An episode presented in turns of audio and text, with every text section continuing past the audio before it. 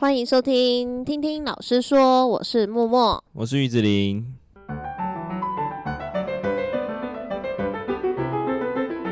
这集我们要聊的是学生提哎、欸、问的问题，就是刚好也是其中一个听众，他问的是是我们平常比较没有讨论到的话题，就是自我价值。嗯，那因为这个这个名词有点广啦，所以我们那时候其实 想了蛮久，到底要怎么回应他。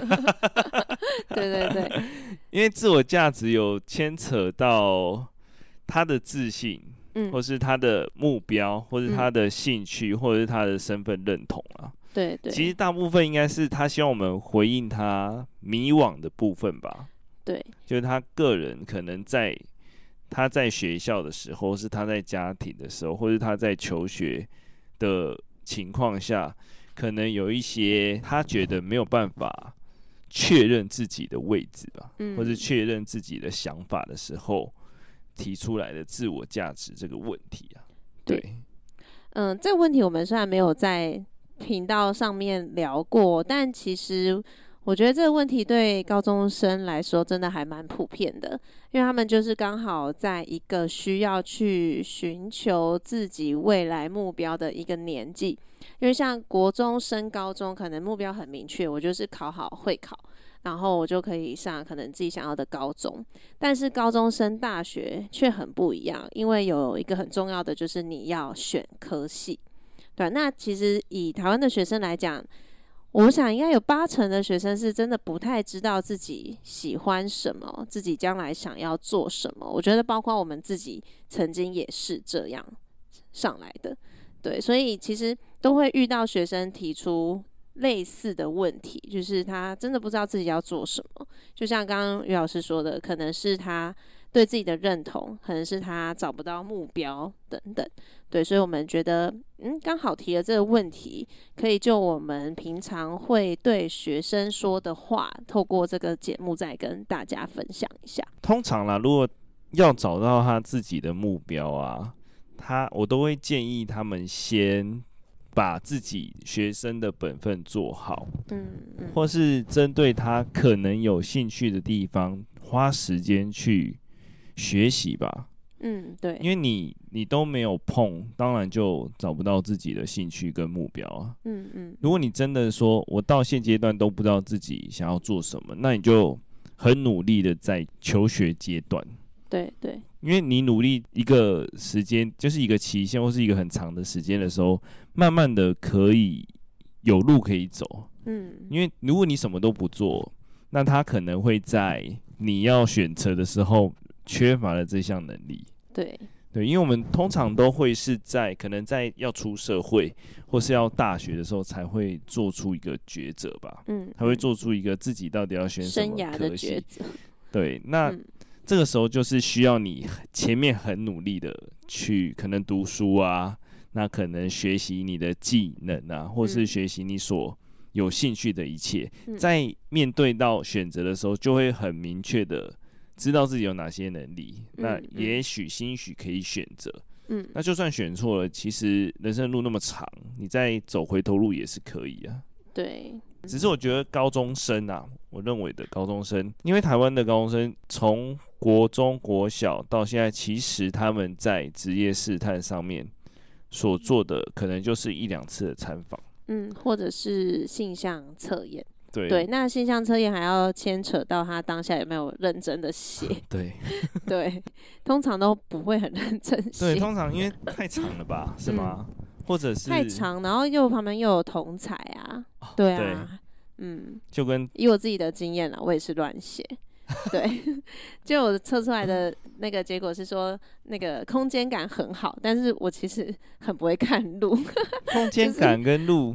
有关系吗？应该还好。空间感好，应该就是会记，会会比较有方向感吧。嗯，可能有点关系吧。嗯、因为我我以为的空间感是，比如说立体的造型嘛。比如说，可能打球，球要落在哪一个位置的那个空间感。哎、那每个人对空间感的那个定义又不太一样。对啊，所以不不见得是不是迷路了。但我记得我那时候也是会乱做啊，就是可能。你记得你测出来的结果？早就忘光了，都不认真。应该说，学生对于性向测验可能不知道它是怎么使用的，测出来的使用方式，嗯、跟可能在做这件事情的时候，老师也没有很明确的指出他要什么样的环境或什么样的情绪下去做吧。嗯嗯，对啊，甚至很多时候都是可能这个孩子他根本也没学什么去做了性向测验，那这个的参考度可能就不是那么高。嗯，但学生慢慢的啦，因为。每个阶段都有每个阶段他自己应该要完成的事情。对于学生来说，我们会很常说他很单纯嘛，嗯嗯，所以他其实是一个最好学习的时间点，嗯、也最专注的。可能前几集有提到说，因为很常说大人很难在一个呃，可能在读书或是考试状态下，可能不会很有办法去考试，嗯，或是很有办法去准备的原因，就在于我们出社会了。嗯、那要考虑的事情太多了，真的，又有钱啊，有家庭啊，职业、职场啊，家庭啊，嗯、甚至是比较不能义无反顾的去专心做一件事。对对对，但是学生时期可以，嗯，所以与其迷惘，倒不如边走边思考。对，这也是一个方法。对，你可能在某些阶段或是某些时候的时候，就要花时间去思考，嗯、比起你可能。一直觉得自己一事无成的那个状态，或是那个心态，嗯，可能会好多一点，嗯嗯，因为至少你是一直在前进的嘛，对，就算你可能最后这个技能啊，没有没有说到一定会用到，嗯，但是它一定会在人生的某一个阶段会让你莫名其妙的用出来，嗯，就是你可能在短时间内想不到我到底用在什么地方。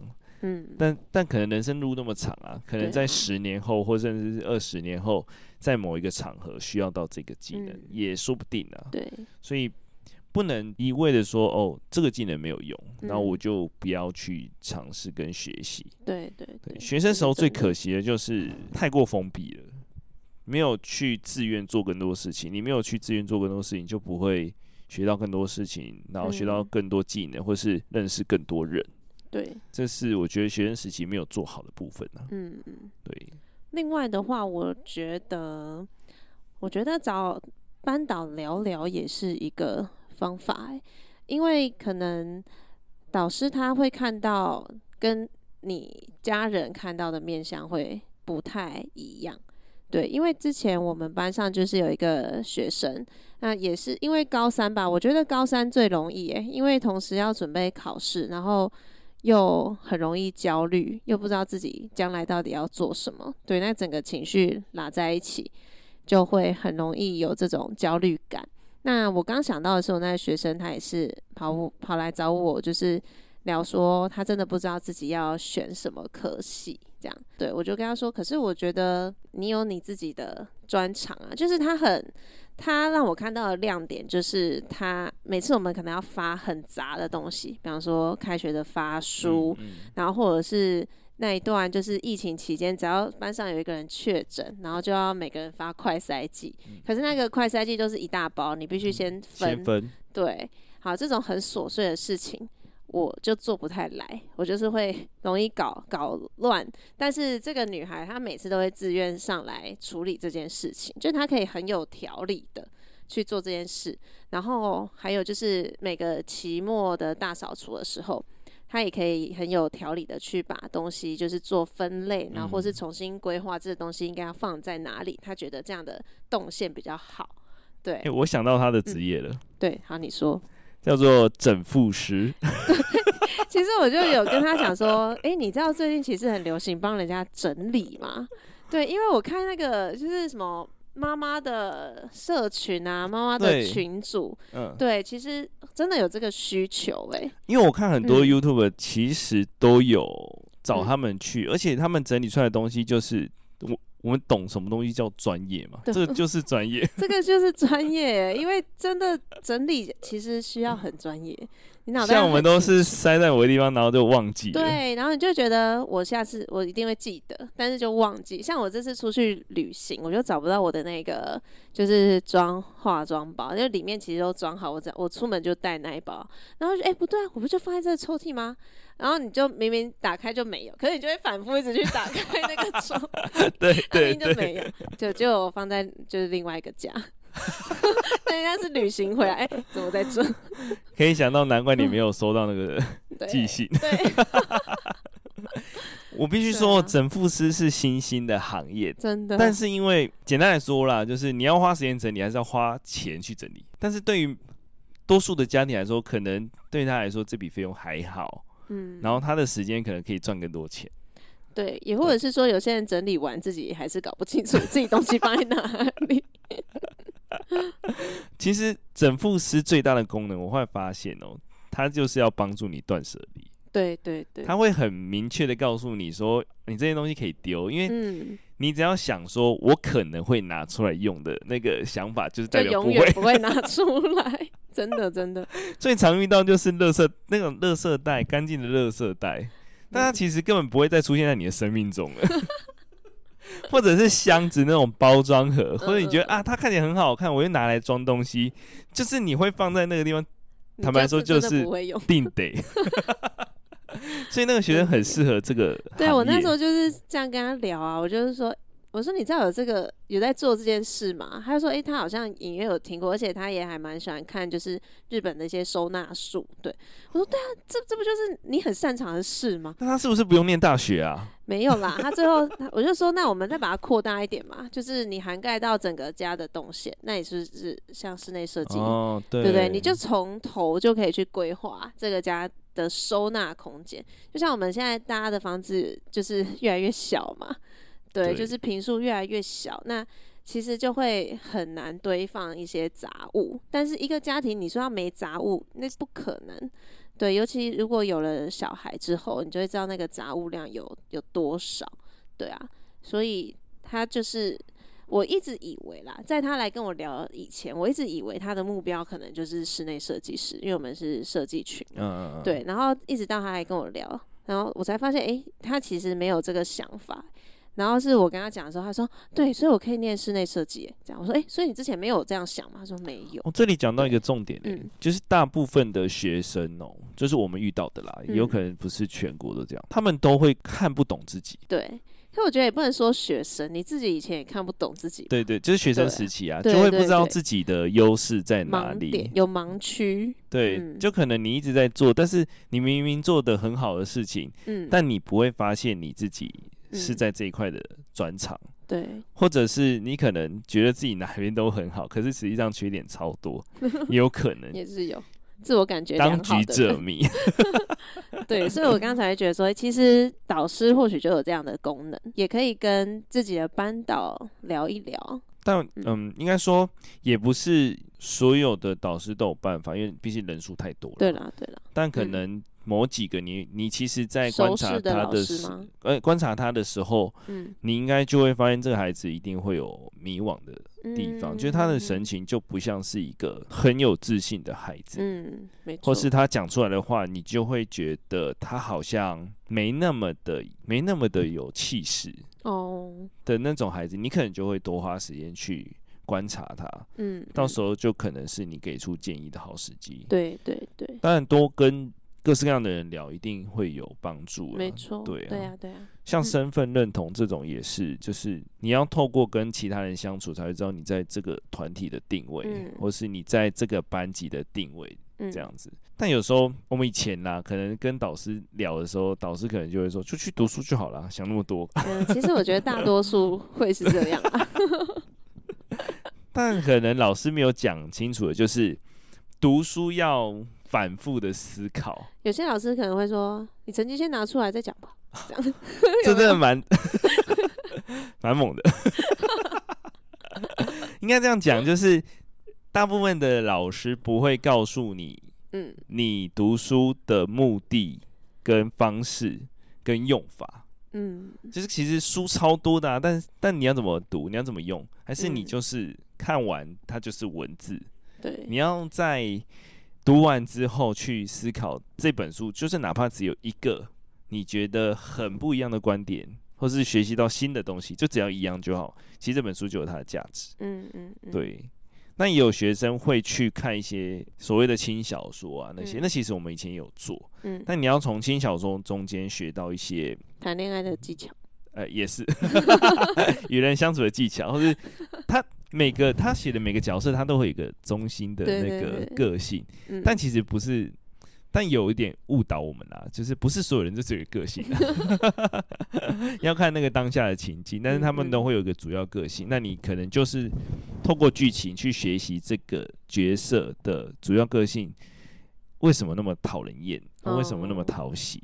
的原因在哪里？是不是可以跟着他走，或是不要走上相同的路？那也是一个方式。嗯、这也是一种学，就是学习到说，哦，我这个人做人，做人其实就是一个身份嘛。嗯，他这个身份认同啊。嗯，对，对啊。然后另外，其实，在我们之前分享《原子习惯》的那本书里面啊，他其实也有讲到身份认同的这个部分。对，就是你想要成为什么样的人，你就要先给自己那样子的身份认同。对啊，所以我觉得，嗯，身份认同我觉得有点有点笼统啦，对，但是也可以让自己先去试着想想看，比方说像之以前我的补习班老师，他最常激励我们的一句话就是，你想想看你十年后你要站在哪里？对，哦、对，对，这也是一个你可以先去设想未来。那再去反推，那我现在要给我自己的身份认同会是什么？对，这也是一种方式。那至于找不到兴趣的话，其实我我也蛮认同于老师的说法，就是在高中这个阶段，你一定是要且走且看，甚至到大学也是，就是你边学，认真的学，然后也可以边看其他人怎么做，看其他学长姐怎么做。然后学的东西也可以渐渐的不只是学科的领域，尤其到了大学，你其实有更多弹性的时间，还还还有就是可能还会有一些社团的经验等等，这些都是你可以多方去尝试的事物，对啊，那你只要是很积极的心态去学，我觉得你就会渐渐找到自己真的喜欢什么，那你对自我的身份认同感也就会更明确，甚至。国外哦，就是他们在读大学的时候，嗯，他不会像亚洲人问他们说啊，你读这个未来要做什么？其实真的是，他们会问说你读的开不开心而已。嗯，因为很多他们的国外大学生可能毕业之后也不会做跟他大学读的有关系的事，可能事业或者是他的职业这样子。嗯。对，所以不太需要急着说，我可能大学学这个，未来就要做什么。对，这个就是到了高三考完试，他们最常会问的问题，就老师，我要选校还是选系？哦，对对，大概只有亚洲区会把就是学校的名声看得非常非常的重，因为我之前我的朋友他想要去德国读书的时候，那通常我觉得这可能也是我们。我们的一种弊病就是说，哦，那你念哪里？就你明明我之后，我就是先问他说，那你念哪里？然后讲完，我就想，他就算讲了，我也不会知道啊。就是他，啊、他是要去德国读，可是你就会，哎，你朋友不会是我朋友吧？不是吧？哦，对，对。然后他就，我就，我就这样随口问他说，哦，所以你要念哪一间？然后他就说，嗯。因为德国没有所谓的名校，所以我真的也不确定。就是，对对对，就是他给我的讯息啦。当然我没有去查证。对，他就说他们没有所谓的名校那种那么那么强烈的迷迷思，不是那种我讲一间你就会知道的那种。哦，对，也是啊。对对对。那那其实有没有可能所谓常春藤名校也是台湾人在自己拍啊？我觉得或许也是有可能。对耶，其实嗯，如果每间学校的资源都差不多，就就也没有所谓的名。而且加上每个学校的特色其实也不同，对对对，有的提倡自由，对啊。但在你讲到身份认同，要讲的一件事就是，你如果未来的职业想要更多的自由，你就必须要花很多时间让自己精进。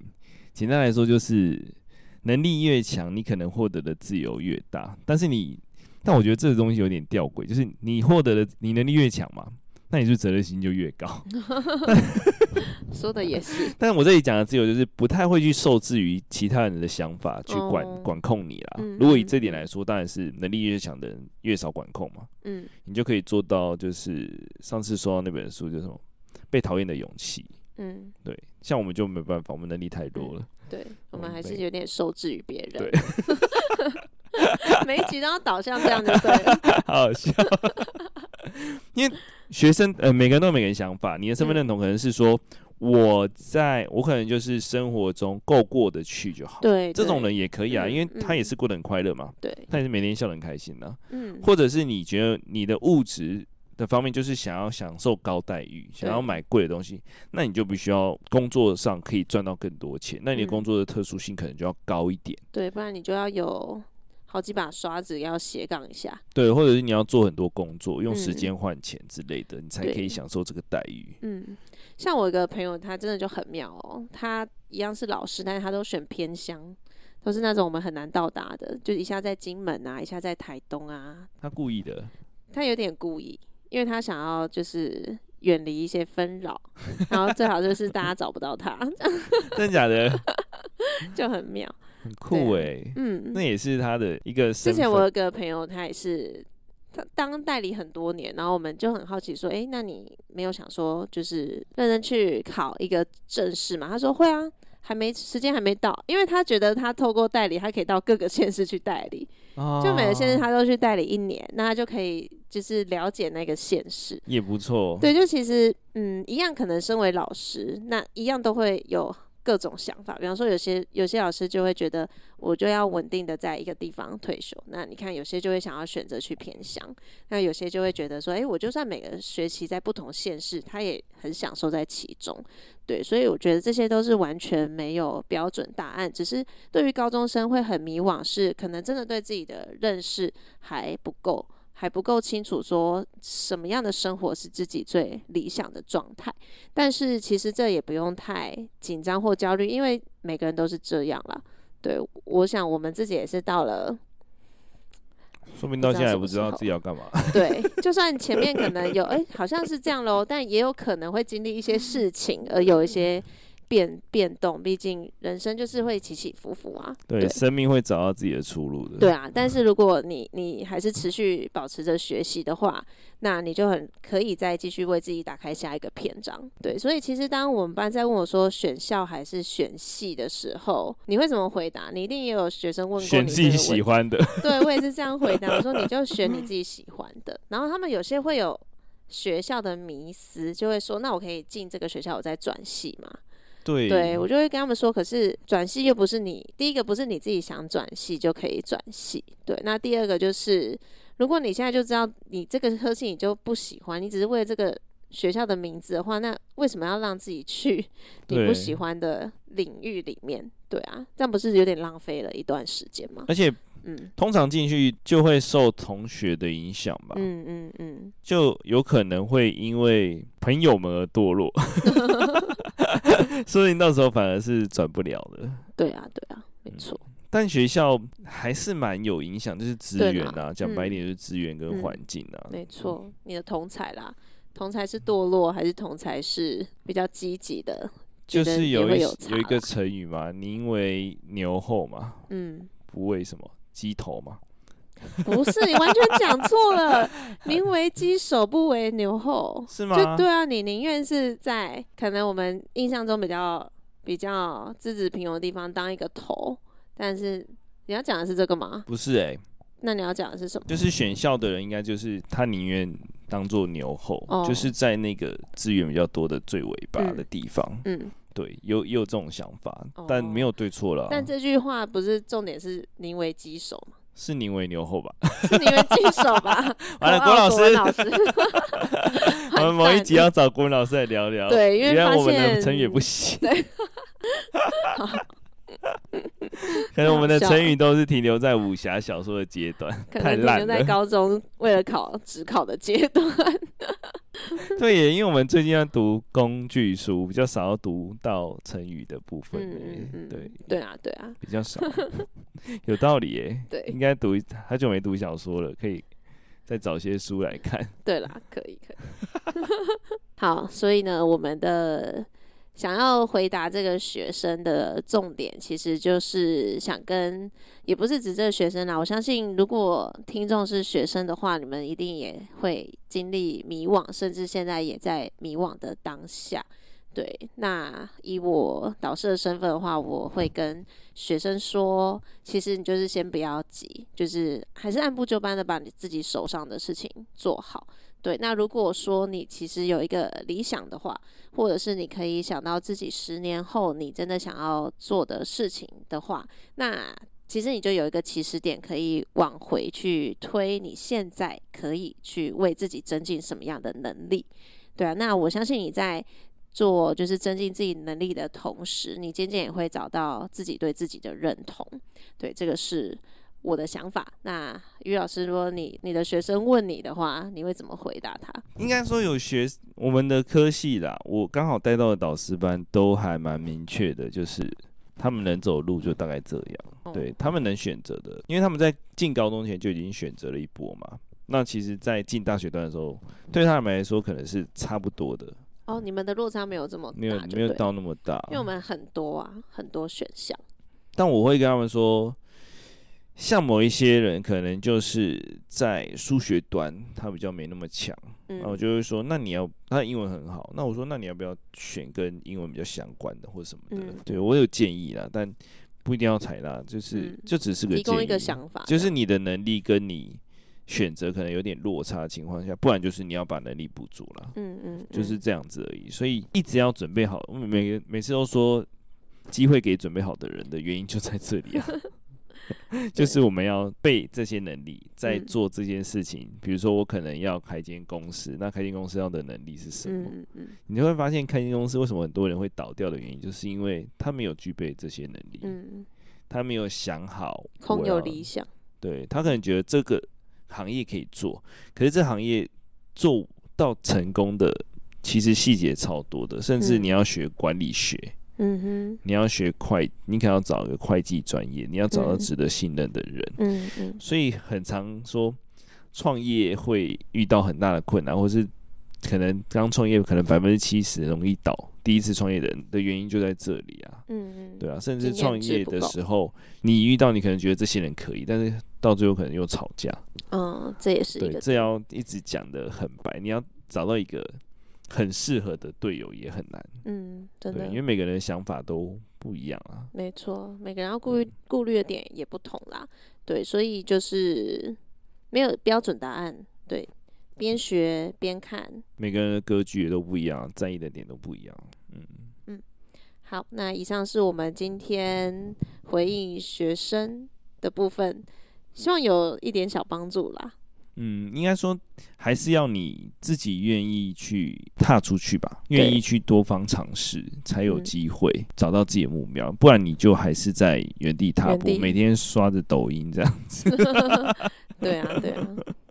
对，我觉得某一集也可以聊。前哎、欸，昨天吗？嗯，昨天就有个学生就告诉我说，他想要聊这个社群软体。对于学生的影响，这样子，OK，对，也是。很会出题哎，真的，真的。